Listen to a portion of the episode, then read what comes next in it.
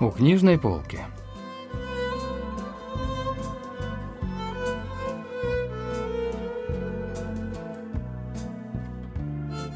Рассказ «Счет» писателя Пактеона.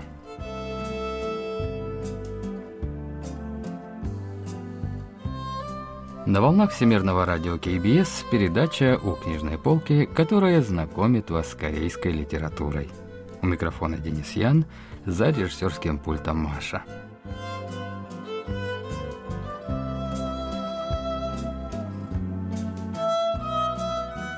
Рассказ писателя Пактеона «Счет» был опубликован в 1933 году. Повествование ведется от лица рассказчика, который в самом начале предлагает рассказать слушателям одну историю.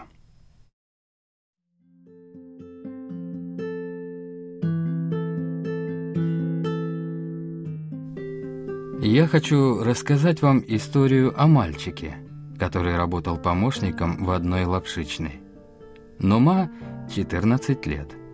Ростом он вышел, пожалуй, не очень высок для своих 14. Ни отца, ни матери у него нет. И дома, конечно же, тоже. А дядя? Да, один дядя у него есть. Но тех денег, что он зарабатывает на заводе, ему едва хватает на собственную семью, поэтому разве может он кормить, содержать и учить еще и Нума? Вот поэтому Нума не сидит в доме дяди. Он выполняет разные поручения в лапшичной, иначе ему никак не прожить.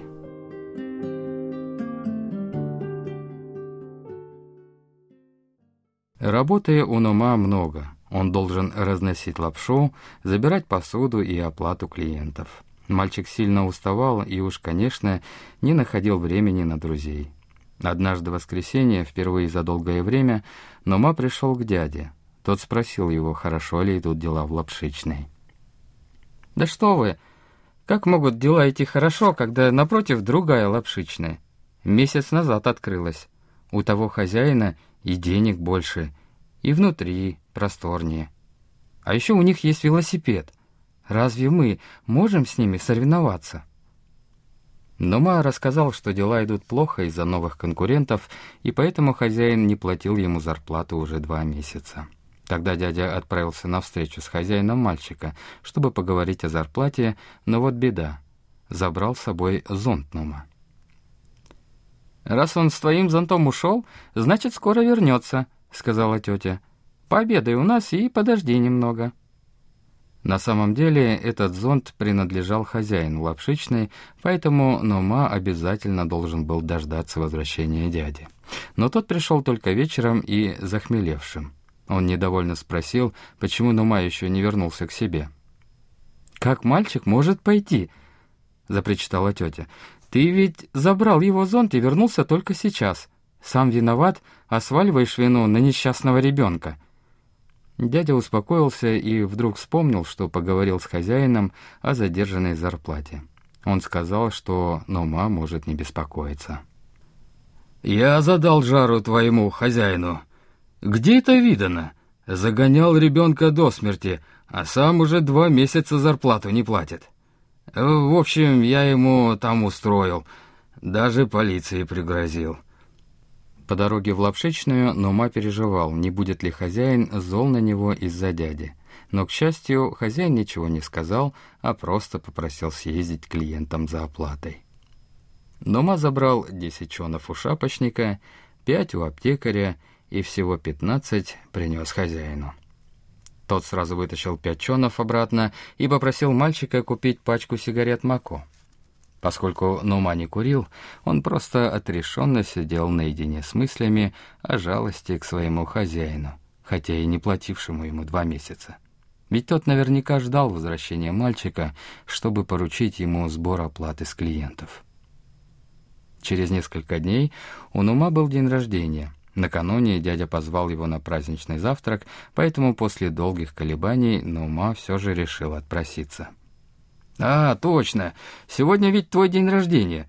Купи себе что-нибудь на свое усмотрение». Хозяин протянул Нома серебряную монету достоинством 50 чонов.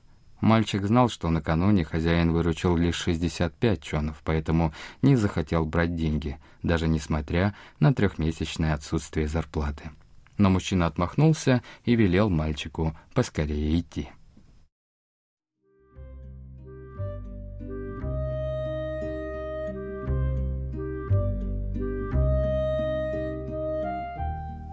Когда Нума вернулся от дяди, закусочная была закрыта, а хозяин в одиночестве выпивал.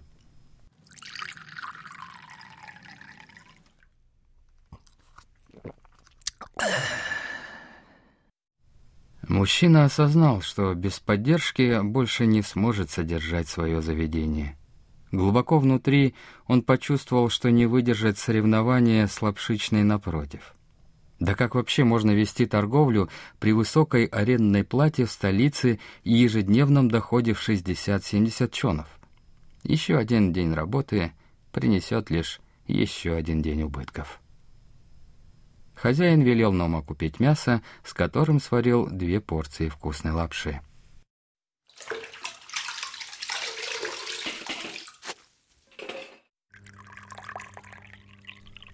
«Нома, Садись-ка сюда. Давай поедим вместе лапши». Нома начал молча есть лапшу вместе с хозяином. Мальчик не понимал, что происходит с мужчиной, но на душе вдруг стало грустно.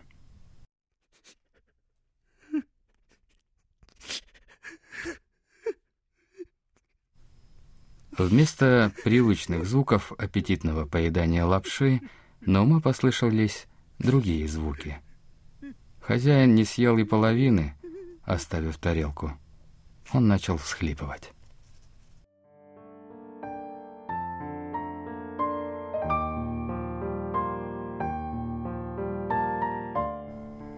Хозяин готовился закрывать свое дело. При виде Нома он вспомнил, что не платил мальчику, что от холода трескались руки – от этих мыслей мужчине стало очень жаль мальчика, поэтому он захотел напоследок накормить Нума лапшой удон.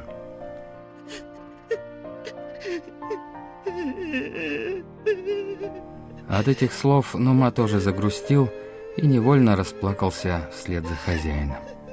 Непонятно откуда мужчина вытащил какие-то деньги и положил перед Нума четыре воны.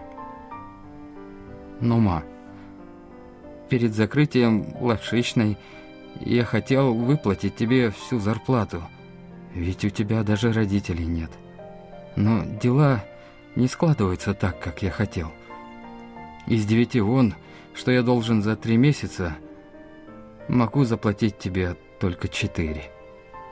Я посчитал должников, всего выходит 18 вон, но они не платили месяцами, поэтому...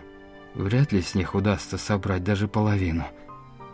Я доверяю это тебе. Все, что сможешь собрать, потрать сам. За окном внезапно пошел град.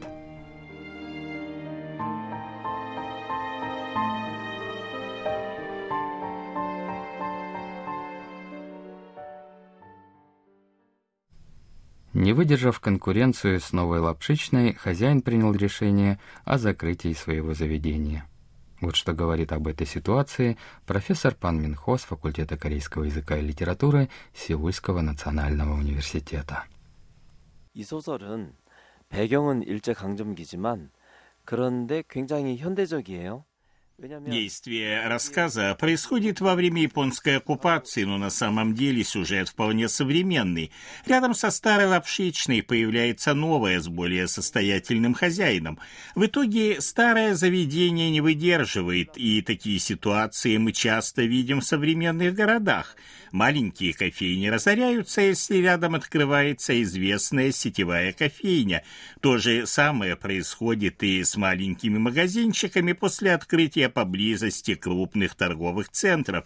Несмотря на то, что это рассказ для подростка, в нем описывается устройство общества. В этом-то и заключается необыкновенная привлекательность произведения. 아주 묘한 매력을 가진 그런 소년 소설이다라고 할 수 있습니다.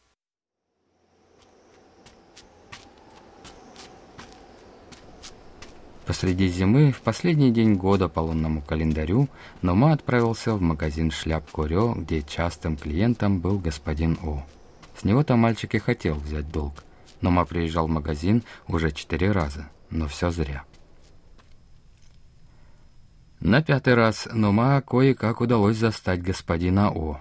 Но тот сослался на отсутствие денег с собой и попросил приехать через три дня. В установленный срок Нома приехал снова, но на этот раз у господина О не нашлось другой отговорки, кроме как «выставьте мне счет».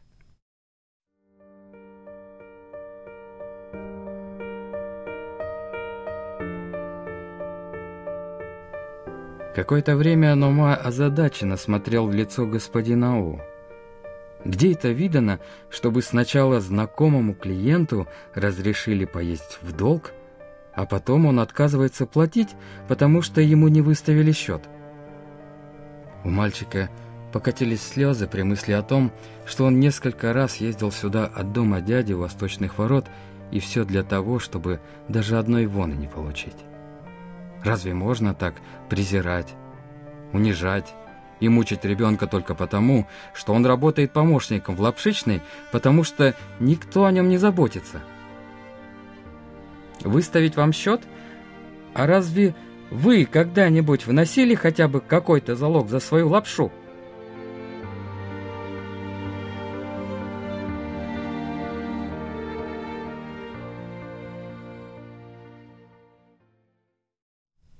Рассердившись на просьбу клиента о выставлении счета, мальчик не смог сдержать гневный крик.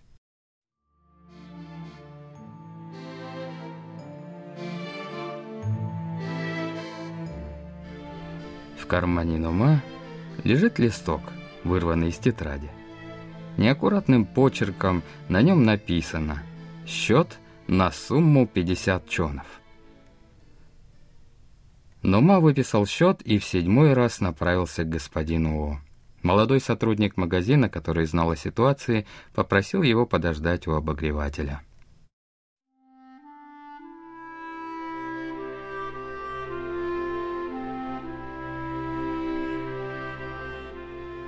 Но Ма просидел там целых три часа. Он приехал еще до вечера, поэтому теперь время ужина пропустил и довольно сильно проголодался но все равно продолжал ждать господина О. «Эй, ты где ночуешь?» Молодой продавец потряс и разбудил Нома. Часы на колонне уже показывали 10 часов 30 минут. Сначала мальчик подумал, что прождет господина О здесь всю ночь, но потом что-то случилось. По его щекам незаметно покатились слезы. Нома прятал лицо, чтобы скрыть слезы от молодого продавца, но вдруг не выдержал, вскочил с места и вышел на улицу. Безо всяких мыслей он побежал, сломя голову, по пустой зимней улице в ночи.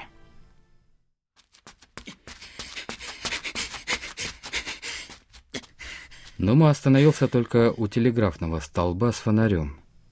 Только сейчас он вдруг вспомнил о счете и вытащил его из кармана. Нома бросил взгляд на листок и силой разорвал его пополам. Еще через какое-то время он беспомощно кинул обрывки в воздухе и, всхлипывая, пошел по темной дороге.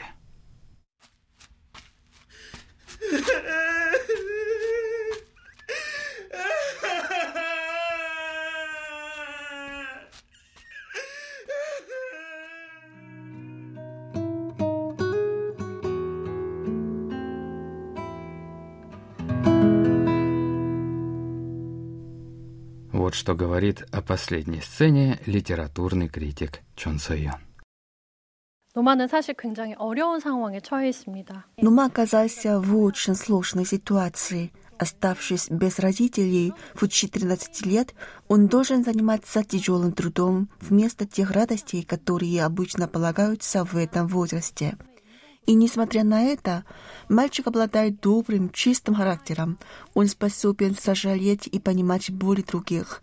Но в мире бессердечного капитализма, где не осталось даже капли понимания, мальчик постоянно страдает. Последняя сцена заставляет читателя задуматься о том, осталась ли у Нума надежда. Эта сцена ярко иллюстрирует мрак капиталистического общества столицы 30-х годов.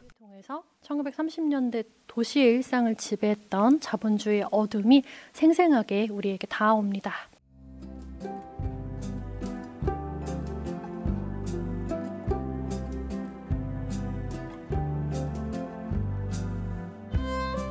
На этом мы заканчиваем наш рассказ о произведении «Счет» писателя Пак Девона. Спасибо за внимание и до встречи в следующий вторник.